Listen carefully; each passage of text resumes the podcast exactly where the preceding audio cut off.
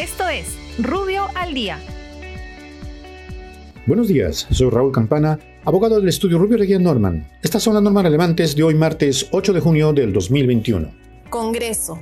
El gobierno promulga la ley que dispone la adecuación del transporte y disposición final de relaves generados por las empresas que realizan actividades minero-metalúrgicas, las mismas que dentro de los 90 días siguientes a la aprobación del reglamento de la presente ley deberán presentar el instrumento de gestión ambiental respectiva ante la autoridad certificadora competente. Las empresas que cuenten con dicho instrumento de gestión ambiental deberán adecuar su sistema de transporte a las disposiciones de la presente ley y su reglamento. Finalmente, se establece que el Ministerio de Energía y Minas deberá aprobar el correspondiente reglamento en un plazo de 30 días.